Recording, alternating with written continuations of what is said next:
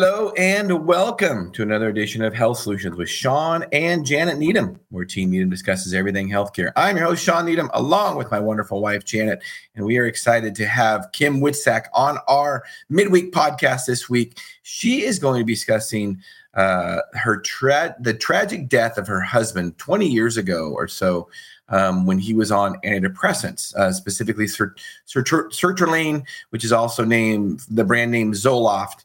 Um, and he wasn't even depressed. So she's going to be talking about that story um, and give us little more details. But she's also an advocate just for uh, medication safety. And she has been uh, very vocal over the last few years when it comes to um, vaccine safety um, and just other drugs in general. There's a lot of drugs that get put on the market that sometimes we know aren't necessarily safe um, and you know even other countries um, even have taken them off the market and yet we go ahead and approve those and that just seems kind of fishy to me and we're going to be discussing that story. So without further ado kim welcome to our show. Ah, good morning. Thanks for having me. Yes um, tell us a little bit about the background of you and your husband's story because i think that's how all this a- advocate work started correct Correct. Um, it's why I like to call myself the accidental advocate because I never set out to do this work. And sometimes our greatest life purposes choose us. And that's kind of how I like to look at what I do now. Um, it's my greatest purpose. So, my um, husband on August 6, 2003, so it's coming up on 20 years, I got a call from my dad that changed the trajectory of my life. I got a call that my husband of almost 10 years, Woody, was found dead hanging from the rafter of our garage, dead at age 37. And Woody was not depressed. Woody had no history of depression or any other mental illness. Woody had just started his dream job with a startup company and was having trouble sleeping and he went to his GP, his doctor that he has trusted for years. You know, I always like to call Woody the Humpty Dumpty, meaning he was a big athlete, and so the doctors fixed him. You know, when when he broke his arm, you get you get a cast on. When you you know when you he got bit in his head from somebody bite you know from basketball, he got stitches. You know, so he trusted his doctor and he went in and left with a three pack or three week sample pack of Zoloft, an antidepressant, that was told that it would help him sleep, take the edge off, and help him sleep. I happened to be out of the country um, the first three weeks that he was on the drug. I was down in New Zealand, and the the sample pack that Woody came home with automatically doubled the dose from week one to week two. It went from 25 to 50 milligrams.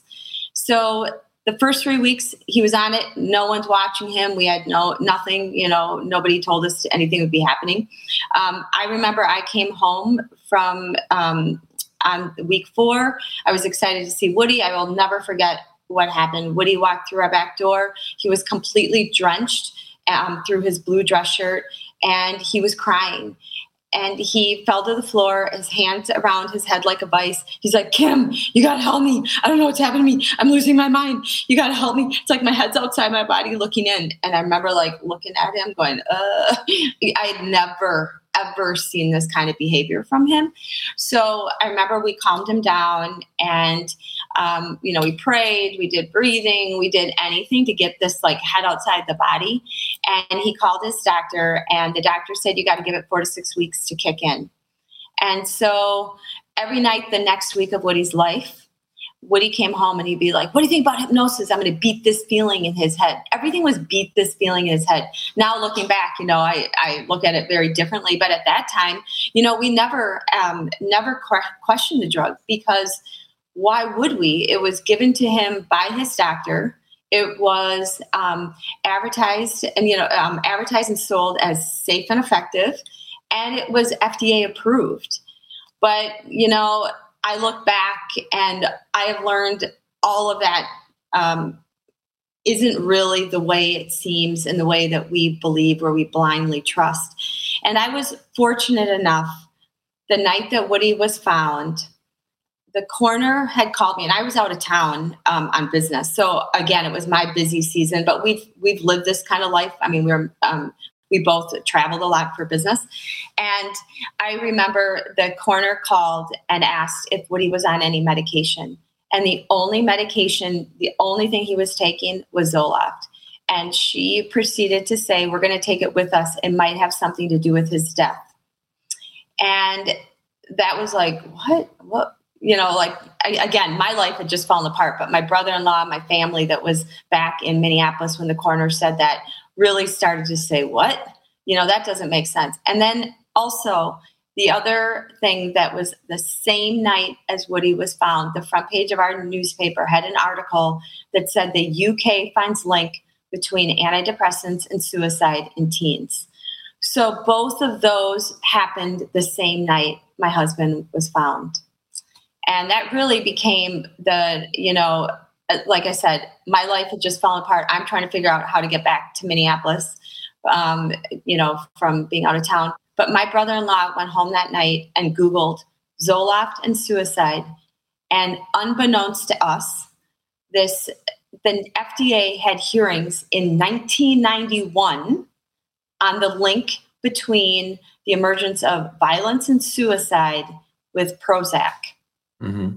And no, at that time, every one of those advisory board members took money from um, industry that made um, antidepressants. They all voted no and said, nope, we don't see anything. And at that time, the FDA said to Eli Lilly, you need to study suicidality.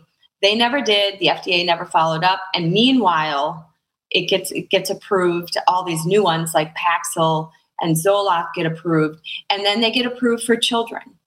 And so that really became, you know, that's the backstory of uh, and I know it's a pretty loaded backstory of all the things um, that I learned and that we had no idea because you know we just trusted the system and put blind trust in. But that's that's really where it started, and it became our mission almost immediately because everything intuitively in my body was like, this doesn't make sense. Would he love life?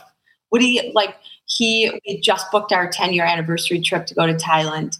We um, we were going on vacation with his family. We are just starting to talk about doing in vitro to have kids. Like the whole thing made absolutely no sense of who my husband was, and you know that's sometimes what it takes. You know when you have a sudden death, um, especially something like a suicide, and it makes you just start investigating and we became investigators Wow, that's a powerful story. Thank you for sharing that.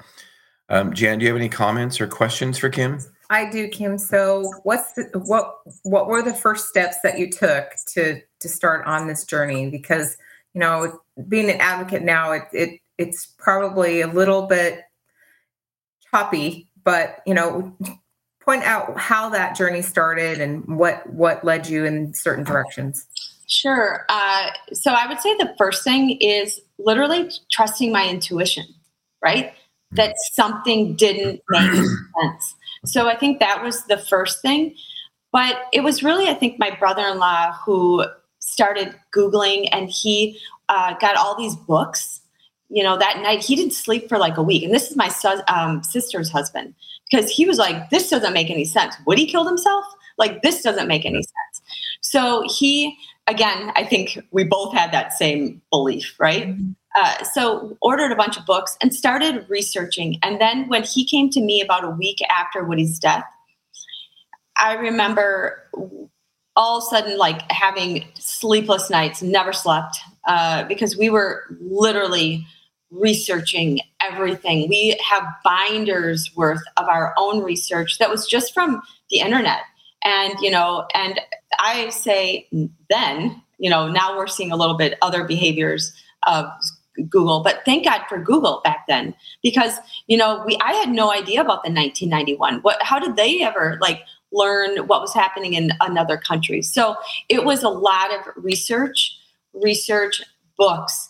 Then the books had, uh, you know, some of them, one, you know, they were the two probably big famous um, psych, uh, psychiatrists that were out out speaking out on the dangers. It was David Healy, Dr. David Healy, out of the UK, and he was really instrumental in getting the um, the warnings and um, attraction in the UK. And then um, also Peter Breggin also had some books, and really just reading, researching, and not, and also questioning when the doctor, everybody was saying, well, he must have been depressed. You know, I remember going to, uh, you know, because I was going to like, couldn't be in this stage of like, oh my God, this is going to be the rest of my life. I went to a suicide support group that I have subsequently found out gets funding from pharma. Uh, yeah. It's really interesting. But when I was at this suicide support group, the first night I went, because, you know, what else are you supposed to do? Isn't that what you're supposed to do after somebody dies. You go to a support group. And I went the first night, and it was probably two weeks now after Woody died. And I remember like sitting around this room with all of these like other people who have had had been maybe years full since their loved one um, had died. And I remember I said, I think it was the drugs.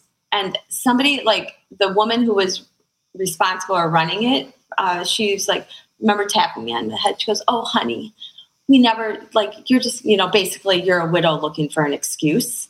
Um, of the drugs. These, you know, we never saw our loved one. I'm like, no, I'm telling you, like, and I was super at this point adamant. And they, and at that point, I remember coming home and my friends that were staying at my house with me uh, said, why are you going if it makes you feel bad? And I'm like, oh, good point. So I stopped going to that group and also went to um, start going to a, a faith based grief group at church. And that was really way more helpful for me. And I've also seen that as being a really important part of our, you know, well being um, today. So, anyways, that's how I really started was just researching and trusting your gut. Like I think, you know, we as people and I, and you know we were trust me i'm just like a, a normal person living my life in minneapolis. But it when you your gut and your instinct and there's nothing like you know i always say like a mom's instinct who knows her kids when they go to the doctor or you know that's really where it started from. Yeah, that's a powerful story. And, you know, um, to piggyback off of that, um, these support groups you're talking about, um, you know, Big Pharma um, did the same thing with pain support groups mm-hmm. Um, when it comes to the opioid pandemic and all that, which basically was created by Big Pharma. Um, I guess what they call it, opioid e- epidemic or whatever but it was basically created by big pharma and the fda and they went around they set up these support groups for these you know for pain societies and stuff like that and and um you know unless you really looked at who was promoting them you just thought it was you know a great place to hang out and you know next thing you know um you know everybody's addicted to opioids kind of like the the ssris or the antidepressants you're talking about i mean doctors prescribe those for everything anxiety, sleep, hot depression, flashes. hot flashes. That's right. I forgot about that. Yeah. You, you, must be, you must take care of the hot flashes with a. Well, that makes sense, right? oh, right. Exactly. I mean, talk about trusting your intuition. It's like, I mean, seriously, how do they expect us to trust them as healthcare professionals? It's like, really, you're a woman that lacks estrogen and having hot flashes, you want us to prescribe, you want us to dispense as pharmacists a medication for depression. Now, how does that make any sense? Yet we're supposed to buy that as as as um, healthcare professionals. I don't yeah, know how you can. I mean, it's really crazy when you and you think about this when um, so one of the things that obviously we did right after this is we went out to DC to try to get like hearings, get warnings put on these drugs because that became our mission, right? We were going to get warnings um, put on this drug. And so I remember, um, and eventually we worked really in, um, closely with the House Energy and Commerce, and also like, I mean, again, when you're on a mission, you just you won't take no for an answer. But I remember like at the FDA when they eventually, you know, the first warning they put on at these hearings um, that happened in 2004 is they put for kids 18, right? 18 and under. Then we were like, no, no, no, we need to get it all ages. And then it, they eventually got it to 24. But I remember thinking, wait, how does your body know that I'm 24 today and 25 tomorrow, so I'm no longer at risk? How do I know that I'm getting it for PMDD, which is um, apparently, you know, was um, premenstrual dysphoric disorder to do with cramps and stuff. That was another made up kind of disease that they used. I believe it was Paxil. They re formulated and relabeled it like Sarafem, um, gave it a, and it got a patent extension, etc. But it was really the antidepressant.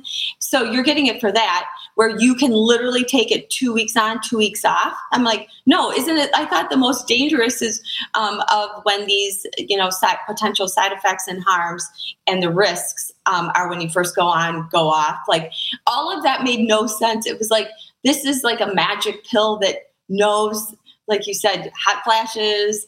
I mean, where is common sense? Like, I'm going to go back to what my dad taught us as kids. Like, common sense. Like, common sense would say that doesn't even make sense. No, I mean, and and the the worst part about it is that some of the most educated people in the nation, i.e., doctors, buy off on it. You know, some pharmaceutical rep comes into their office and tells them about it, and the FDA says it's approved for it. So I'm just going to wash my hands of my responsibility, and it's got to be good. And the FDA said it; it's got to be good, and yeah. and that's part of the problem. And you know, um, that's a huge part of the problem. I remember, so again, being one of those people who believed and trusted doctors, I was shocked in this work when I found out that doctors don't learn about how the FDA works, right? They had not, you know, I, at this point, I had been going out to FDA advisory committees, showing up. I went to every single panel. We didn't have social media, it didn't exist back then. So you had to actually get on a plane. I was on a plane almost every two weeks, like, because um, I was like determined, because um, there was no way this was how Woody's legacy was going to go down in my mind. And so going out there, remembering um, when I learned, wait, you doctors don't have a course in how the FDA works, like how you don't have to go and watch advisory committees. You don't learn about all the um, fast tracking and all the mechanisms in how it, drugs can come to the market. And right now, the big thing is all about fast tracking after the AIDS crisis and it's um, you know like breakthrough therapy and you know these are all ways and the emergency use authorization like what does that really mean doc and they don't even know and so if you don't know or if you've never been to any of these like advisory committees where you see and you brought it up um, with like the pain society but like during the open public hearing where people can come from the public and speak a lot of them are coming from organizations that you think are representing the disease or the patient and all of that. So, you know, you think they they're also for it. So doctors are like if they're hearing, oh well, you know, the National Alliance for Mentally Ill believes this is a good product, not realizing those are really extensions of the marketing department. Right. And yep. so how does like how as a so mm-hmm. that was like my biggest shock as but then I started to realize oh yeah it's kind of my whole thing now called selling sickness but if you don't understand I mean it's smart. It's a brilliant move. Keep it out of the med schools. Keep it out of there. No one will question. You got it um, something I just learned this year that a lot of tenured professors and stuff they have to raise their own money part of their salary through funding for grants. And then I started learning wait, these companies actually give to the institutions that a lot of them work at.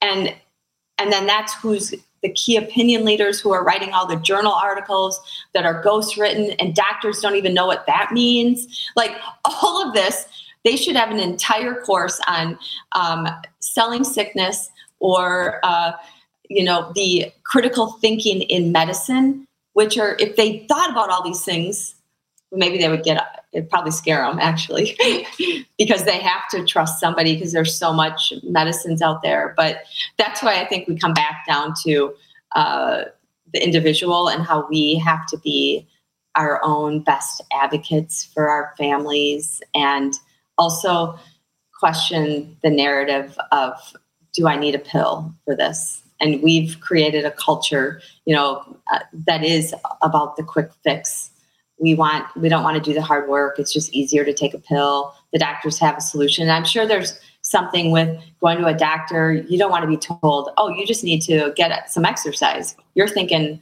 if I'm a you know a patient, or I like to call us customers, I go to the doctor, I want to get like get something for my time, right? So I think there's a lot of pieces in there to unpack or brought us to where we're at today. Well, I, I think one of the things is is that as healthcare professionals, my mine and Janet's goal, like for this podcast, for instance, is just to educate and empower consumers to take charge of their own health. Mm-hmm. Don't trust us. Don't trust pharmacists. Don't trust your doctor. Do your own research, and um, you know, do you really need that? I mean, if you look at our society, most drugs, honestly, probably 75% plus of the drugs have been that we use mostly now have been made in the last 30 years. Mm-hmm. Um, but the pharmaceutical industry is really only it's less than 100 years old really so what did we do 100 years ago we had these same well some of these disease states we didn't have because right. they're made up mm-hmm. first of all big pharma is good about making up a, a disease state so they can treat it um, i mean a good example is ibs irritable bowel syndrome i mean seriously what kind of diagnosis is that? I mean, let's face it, if we eat wrong, any of us, if we eat wrong, Kim, we're going to get irritable bowel syndrome. Yep. You don't need a drug. You know, but it's just a lot of, but there's a lot of money to be made in that drug. Of course. And, right? You know, you're talking about medical schools being funded by big pharma. Pharmacy schools and medical schools, their biggest funding by far and away is from big pharma and that was by design and i don't know i'm imagining you've done your own research on this but when you look up um, rockefeller have you heard about mm-hmm. rockefeller starting um, funding to med schools and things like that because a lot of the drugs originally were from the petroleum industry because um, that, that's how they were synthesized and you look at that and it just and when did things change back in the 1900 early 1900s mm-hmm. is when it mm-hmm. really you know the fda came out in the early 1900s um, and essentially, the FDA has become um, an arm, and this is what RFK talks about. They, mm-hmm. It's just become an arm of big pharma. Um, you know, I mean, most of a majority of the FDA's funding comes from big pharma. So you don't think there's going to be some, you know, um, you know, conflict of interest there because of that? I mean, come on. Yeah, you know? I mean, I th- that was one of the things again because so much of this I learned as I was going going through, right? And that's kind of my mission now is to help educate because I have the same goal as you do, which is educate the public because I don't think this it's change is going to happen within the system that created nope. the problem. Nope. Change is going to happen from bottom up, right? Um, yeah, yeah. yeah like yeah. So from you doing this, um, it, you know, getting out to the layperson, and making and having us like stop, pause, question, and do your research before taking action.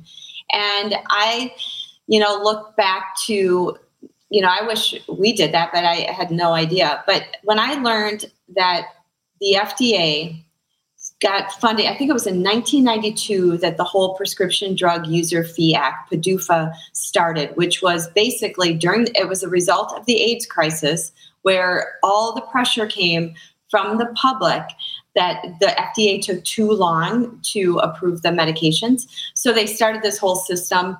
PDUFA, it's a must pass legislation. People don't realize it's every five years. And um, doctors sure don't know that, right? I don't even think the, the person, you know, the public does, but it's every five years. And now it's almost, I think it's like 60% of the FDA is funded from big pharma and that's to make it faster. So you know it becomes they're the real um, patient or you know they're the real client of the fda and you know it's under the guise of public health.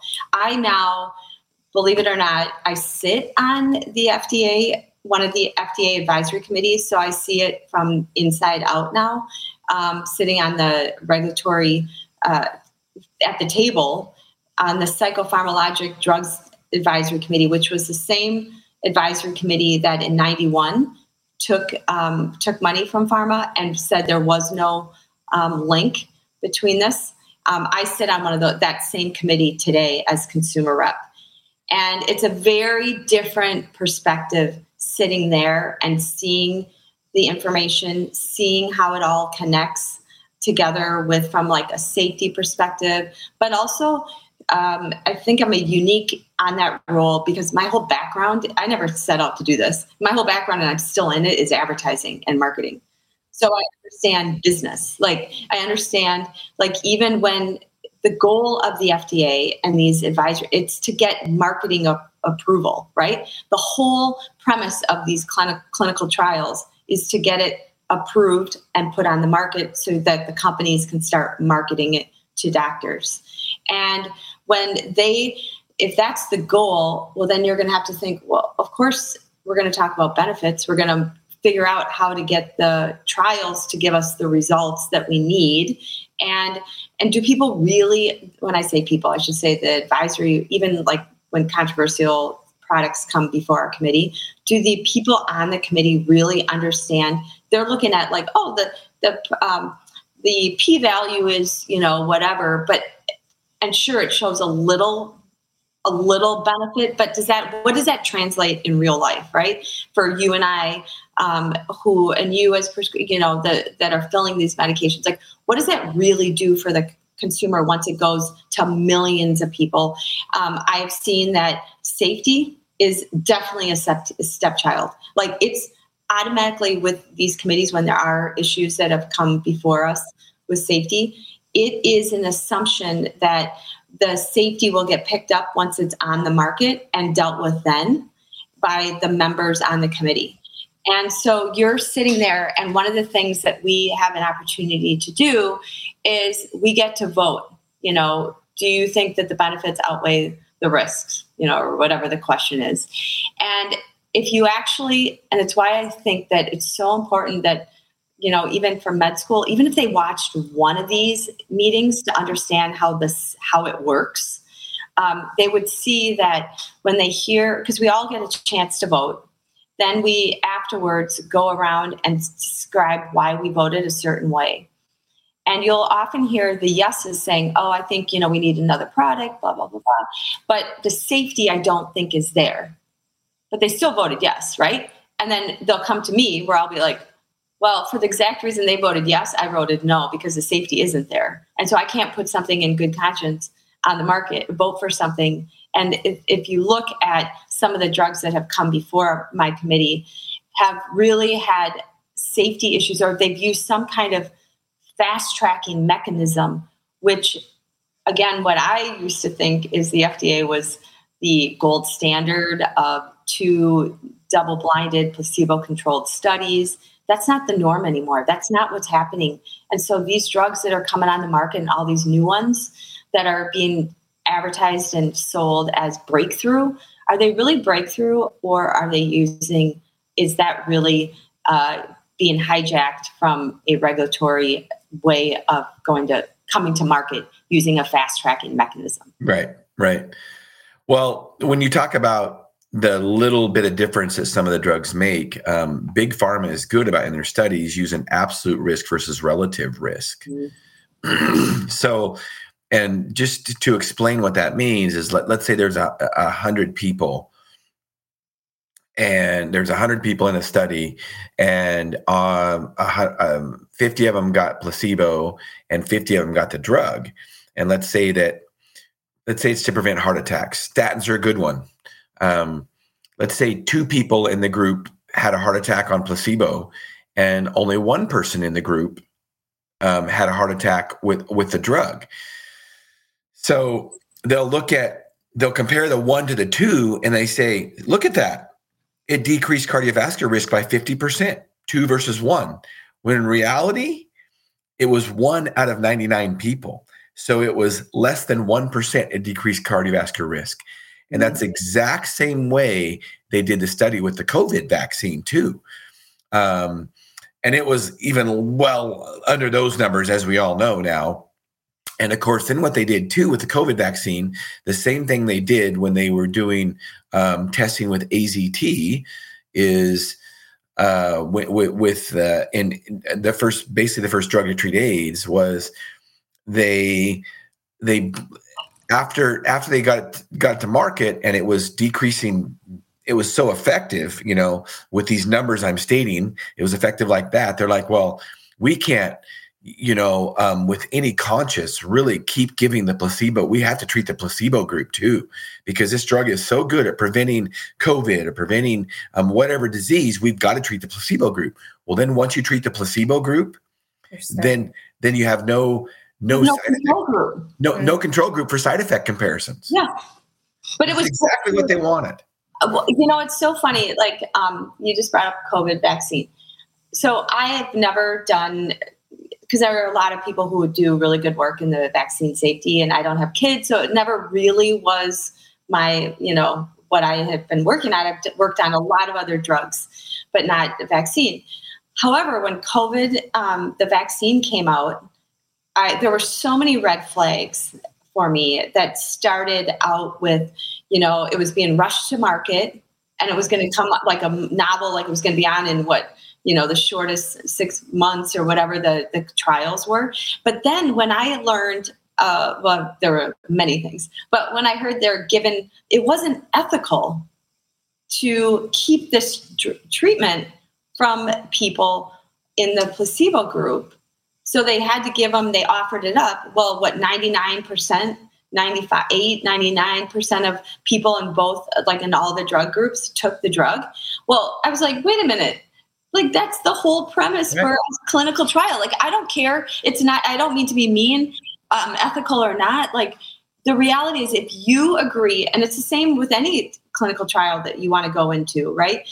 If you agree to go into a clinical trial as a participant that's kind of the deal like you may get the drug you may not like that's part of the deal and so the fact and the companies know that that's like one that i mean that's clinical trial 101 but yeah. when you take away when you take away the control group, you have nothing to compare to to know, you know, like what we're seeing now. What is it? Gosh, it's our, I can't even believe it's been time has flown or stopped stood still. I don't know what you call it during the pandemic. But you look now and you have all these things that are arising, like um, between you know increased deaths or like the turbo cancers, or is there a link? Like if had we had the control group we could actually see if it really was. You know, right now it's easy to say, well, oh, it's all you anti vaxxers saying this. Yeah. If we had the control group, we could actually have answered some of these pretty major questions. Yeah, yeah, exactly. I mean, it's all it's all by design. So tell us, you know, fast forward, you know, 17 years when um you know, when the COVID thing started, um, started, it sounds like you started questioning some things. How did how did your background um, help with you kind of look at this? And you know, were there some parallels between the the antidepressants and the COVID vaccine? Yeah, well, it's a good question because I've thought a lot about it. Um, when the first, literally, when I heard that was being fast tracked, and I was like, you're giving these companies complete legal immunity for like for um, any future harms and especially somebody like a pfizer who's one of the most egregious um, companies of paying fines in the past right for doing illegal marketing for off-label promotion you know the clinical trials that they ran in africa like you're giving them complete legal immunity so that was like one red flag because I did have a big um, wrongful death failure to warn lawsuit against Pfizer. So I knew how they operated. So that was like one um, thing that I thought was interesting. The other was the fact that it was completely safe and effective like literally completely safe and effective. Every, that was the narrative that we were told, and a one size fits all. Well, since when is a body ever? I mean, this should have been a doc. Like I have to say to a doctor, even if it's not the person, for medical system, for them to not question something when they said a one size fits all, like to me, like that just doesn't even make sense. Um, but so that was interesting. And again, when it, being in marketing, where all of a sudden they were using techniques that we use to get people to go to, you know, um, sales promotion techniques like bring your Vax card in and get a donut a day for a year at Krispy Kreme. Unreal. Right. Are you kidding me?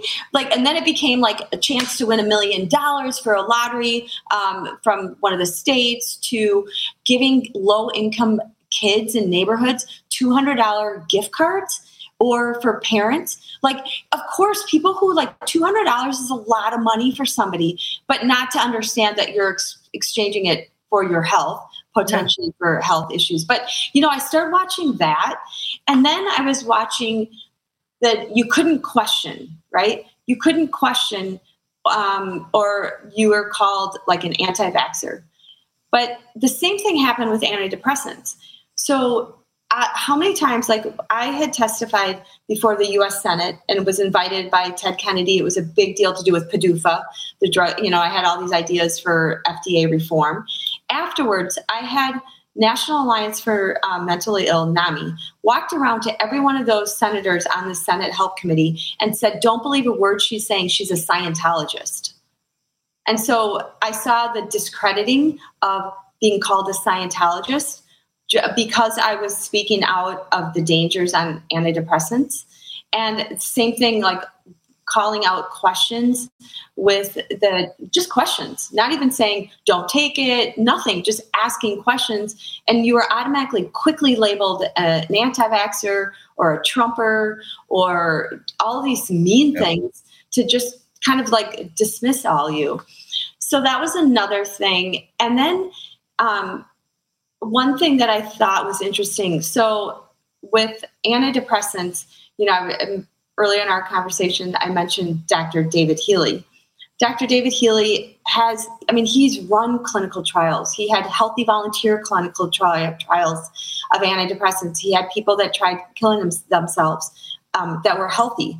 Then he has been an expert in legal litigation, has been inside the files. You would think that the FDA would want to hear from somebody who might have some other interests, like some other um, background or information that could help inform if they were truly doing their job for the public.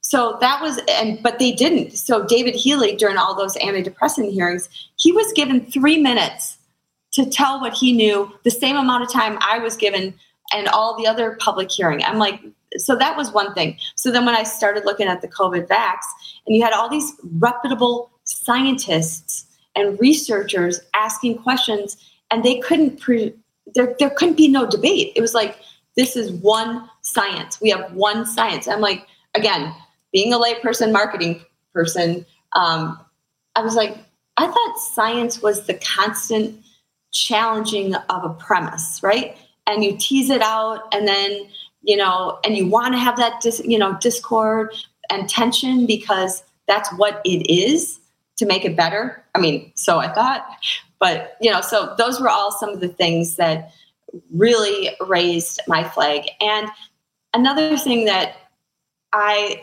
we were walking away from principles of informed consent with mm-hmm. vaccine. Yeah. And patients were not told, and we instead we were sold fear of dying. There was no like age, dis- you know, like health and age stratification discussions. It was there were so many things that I have heard, and now you know, uh, Woody Matters when I go out, and that's the organization that I started after Woody, and it really represents the voices of those who live every day with the consequences of a failed drug safety system. So I'm out there advocating now for the injured. Um, and one of the first things that they say, had they known that there was they were completely on their own if something happened, that would have been enough for them to maybe stop, pause, ask, you know, questions.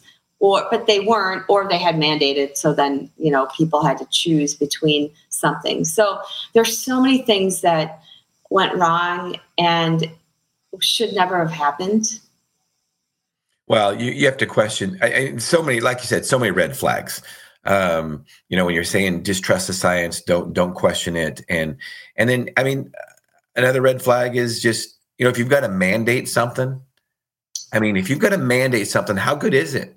Right. I, I mean, seriously. Right. And I mean, the first time, not to interrupt, but no, go. The first time ever we heard give this to pregnant women, yeah. which is unheard of. You never give to a pregnant person anything until it's been teased out and been on the market and we know its safety. And all of a sudden, we just throw all these things out the door. Yeah, I, I, we, there were I, I, unreal. I mean, there were um, OB doctors that were, you know, in contact with us and communication with us, talking about what what we thought of it, because they were still questioning it too. It's like, wait a minute, as a doctor, I was taught we don't give anything to, yeah. to, to, women that are pregnant.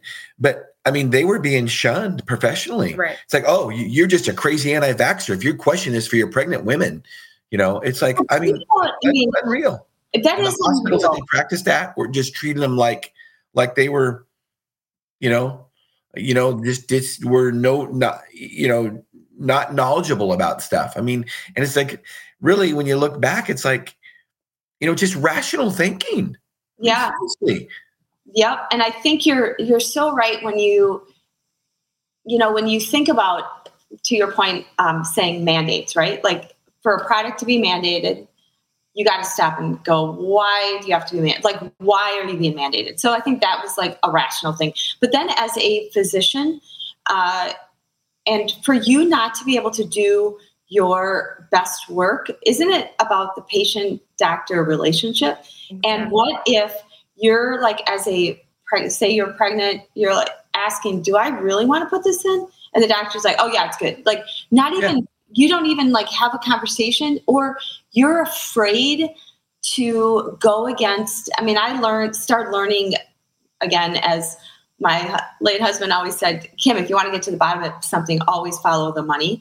And so when I started learning that um, the healthcare organizations were getting funding from government and so then that also keeps the doctors to play, um, you know, play nicely or quiet. Or then they used a certain, you know, a few people like a, uh, live up in Minnesota, so Scott Jensen was completely, you know, by just speaking out, like trying to get medical license um, thrown out. Like you just went to school for all this many years you are free, you don't want your license taken away. And that's what the, and peter mccullough like doctors who are doing their work.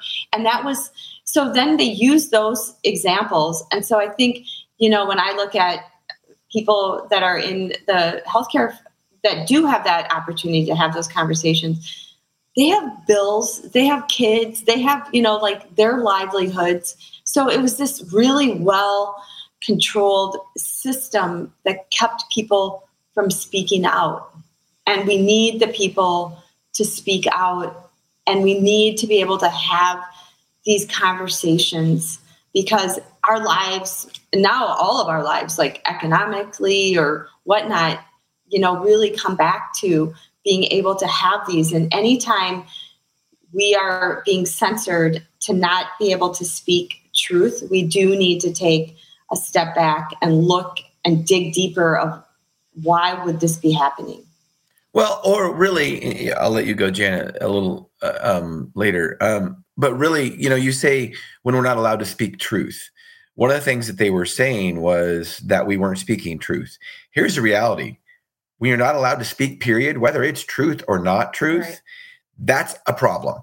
I mean, we should all be able to state our opinions and you know let other people believe it or not we should not be censored by um, the government especially and um, you know so or social media.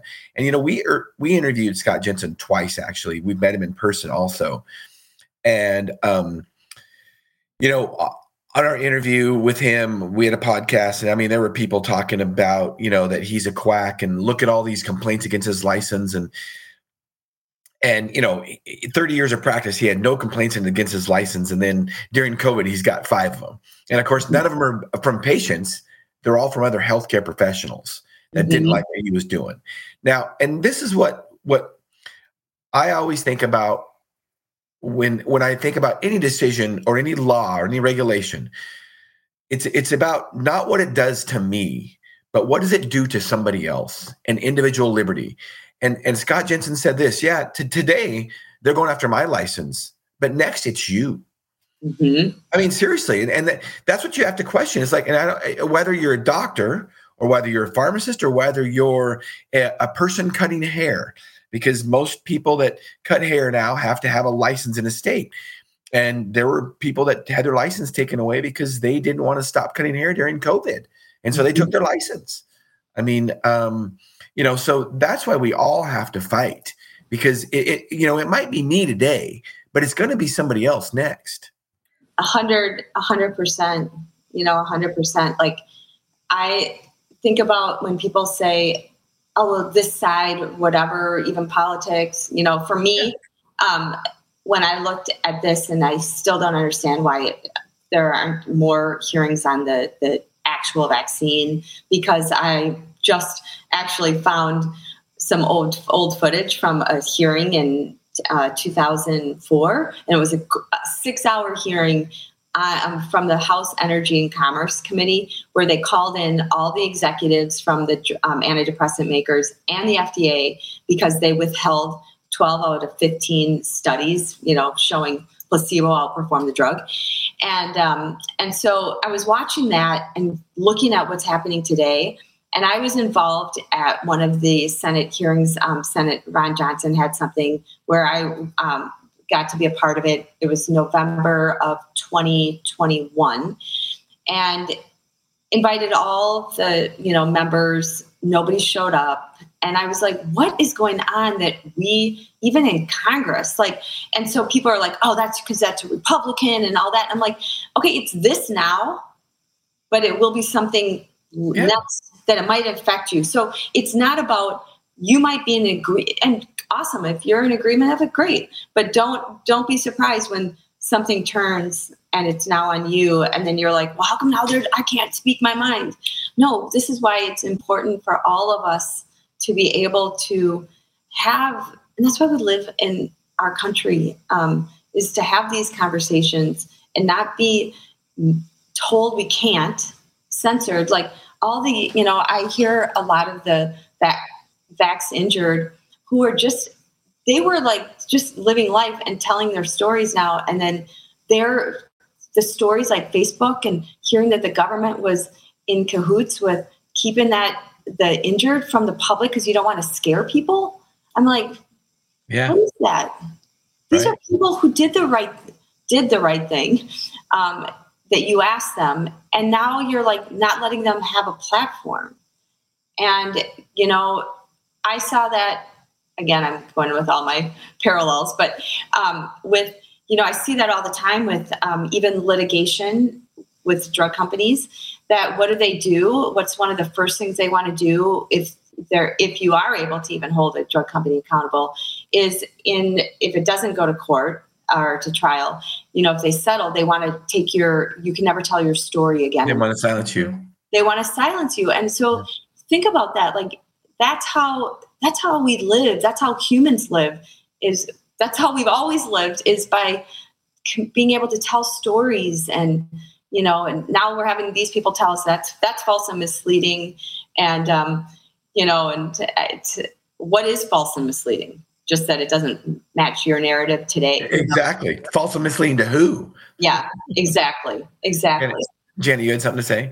I did. You know the sad thing about how the direction this is going and, and and this is something i guess i was fortunate enough to experience when i was in school in pharmacy school is that we were taught a certain way and, and, and in fact i remember an essay question about why we didn't use beta blockers in a heart attack or, or a, a mi and actually that was wrong. What we were taught was wrong. By the time i was out in rotations that was thrown out the door and they were using it and it was working. So the problem is is that when we aren't able to question in the medical setting that the the brightest people who are actually taking care of these people every day are having tools taken away from them because somebody else is telling them how to practice so when we were talking about the patient and and the doctor relationship that doctor's not giving the toolbox anymore. He's giving a check the box, and the public doesn't realize that. And you know what we know as standard or the correct care for somebody today might be thrown out the window because there's a better way. And we are taking that off the table and we're not even allowing them to talk about it.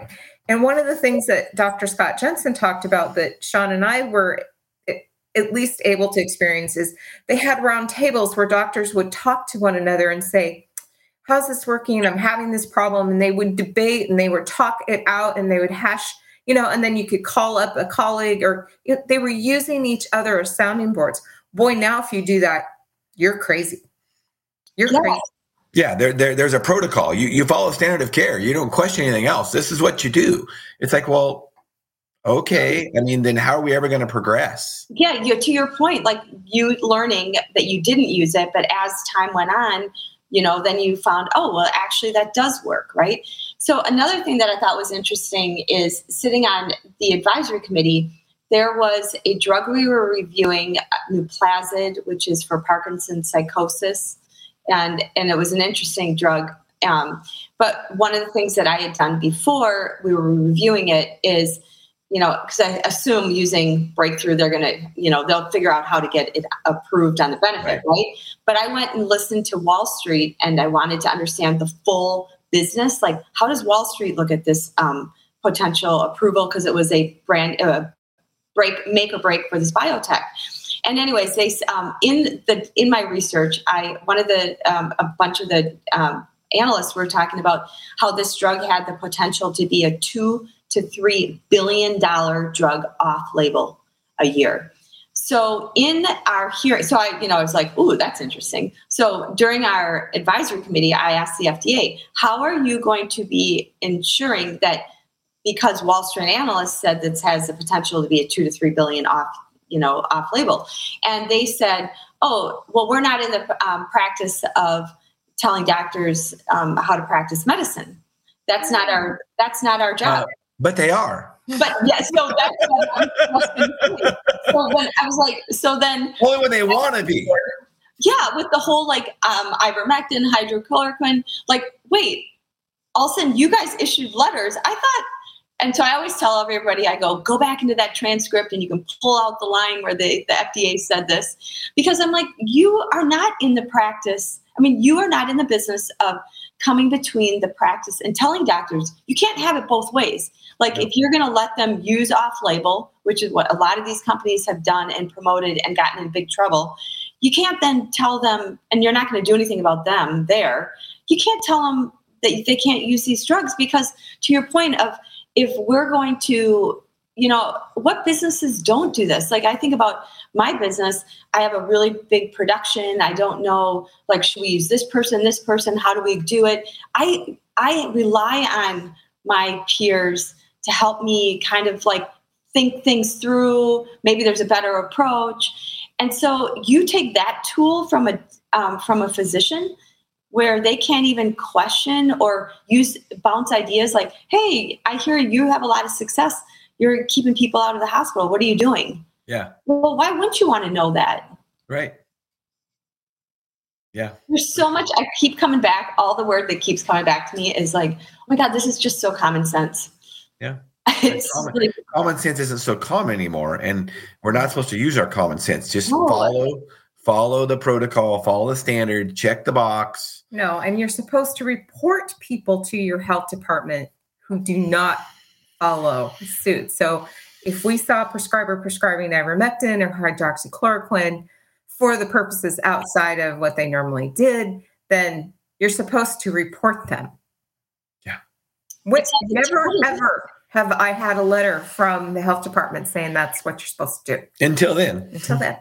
Wow. Well, so you saw the big, I mean, you were encouraged to, you know, going back to kindergarten, tattletale. Like, yeah, yeah. oh, yeah. yeah, in a big way. If you don't like somebody, it's what an easy way to like retaliate against somebody. I can yeah. go narc on you. And that's what governments have done in history. Um, you know, they've used people against other people and you know they say well if they're not doing things right you know make sure you turn your neighbor in i mean that's what governments have done dictators have done to take control of a society so why that's why you have to be completely vigilant yeah absolutely and history absolutely and you know i i hope that we've learned um you know but it seems like it was will there be another pandemic that we're going to run into this have people i'm hoping some eyes have um, you know, w- woke up. Um, I hope that people will stop and question. I mean, I think the fact that people are, you know, questioning the getting boost this continual booster every like three yeah. four months uh, you know maybe that'll be enough to somebody but you know i just feel like the, there's so many lessons that could be learned if we actually could have honest conversations not dismiss people and and come together from people who even were big supporters of the vaccine and wanting to do it because they for whatever reason. You know let's i mean we need to have these conversations in a safe environment that we're not being um, that's the only way we'll learn right? Yeah, right. how do we do it better next time? So kim as we wrap this podcast up do you have a website or something that we can uh, direct people to so um, they can find out more information about you and your advocacy work Sure. Um, KimWitczak.com, uh, K-I-M-W-I-T-C-Z-A-K.com. I also have a, I'm on Twitter, um, Woody Matters. I'm glad that Elon has let freedom come back a little right. bit on Twitter, the birds out of the cage. And um, I also have a Substack that I finally got onto that called Acceptable Collateral Damage but I actually put unacceptable because people like Woody and all the injured are considered uh, acceptable collateral damage, meaning the cost of doing business. But for us, there's somebody's love in their life. Yeah, absolutely. And, you know, Kim, I, I want to thank you so much for what you've done. You've obviously put a lot of work into this. Um, a lot of resources and time. And we need more people like you because without people advocating for others um, this is never going to change. And i think one of the good things that did happen during you know the the the government created uh, covid pandemic is that there was a lot of evil exposed. And there were things that jan and i were questioning already and some of those things have just been exposed now. So um, that that i can look at as being um, i'm as an opportunity for us to you know educate people about what did go on and that it really wasn't anything new. It's been happening for years.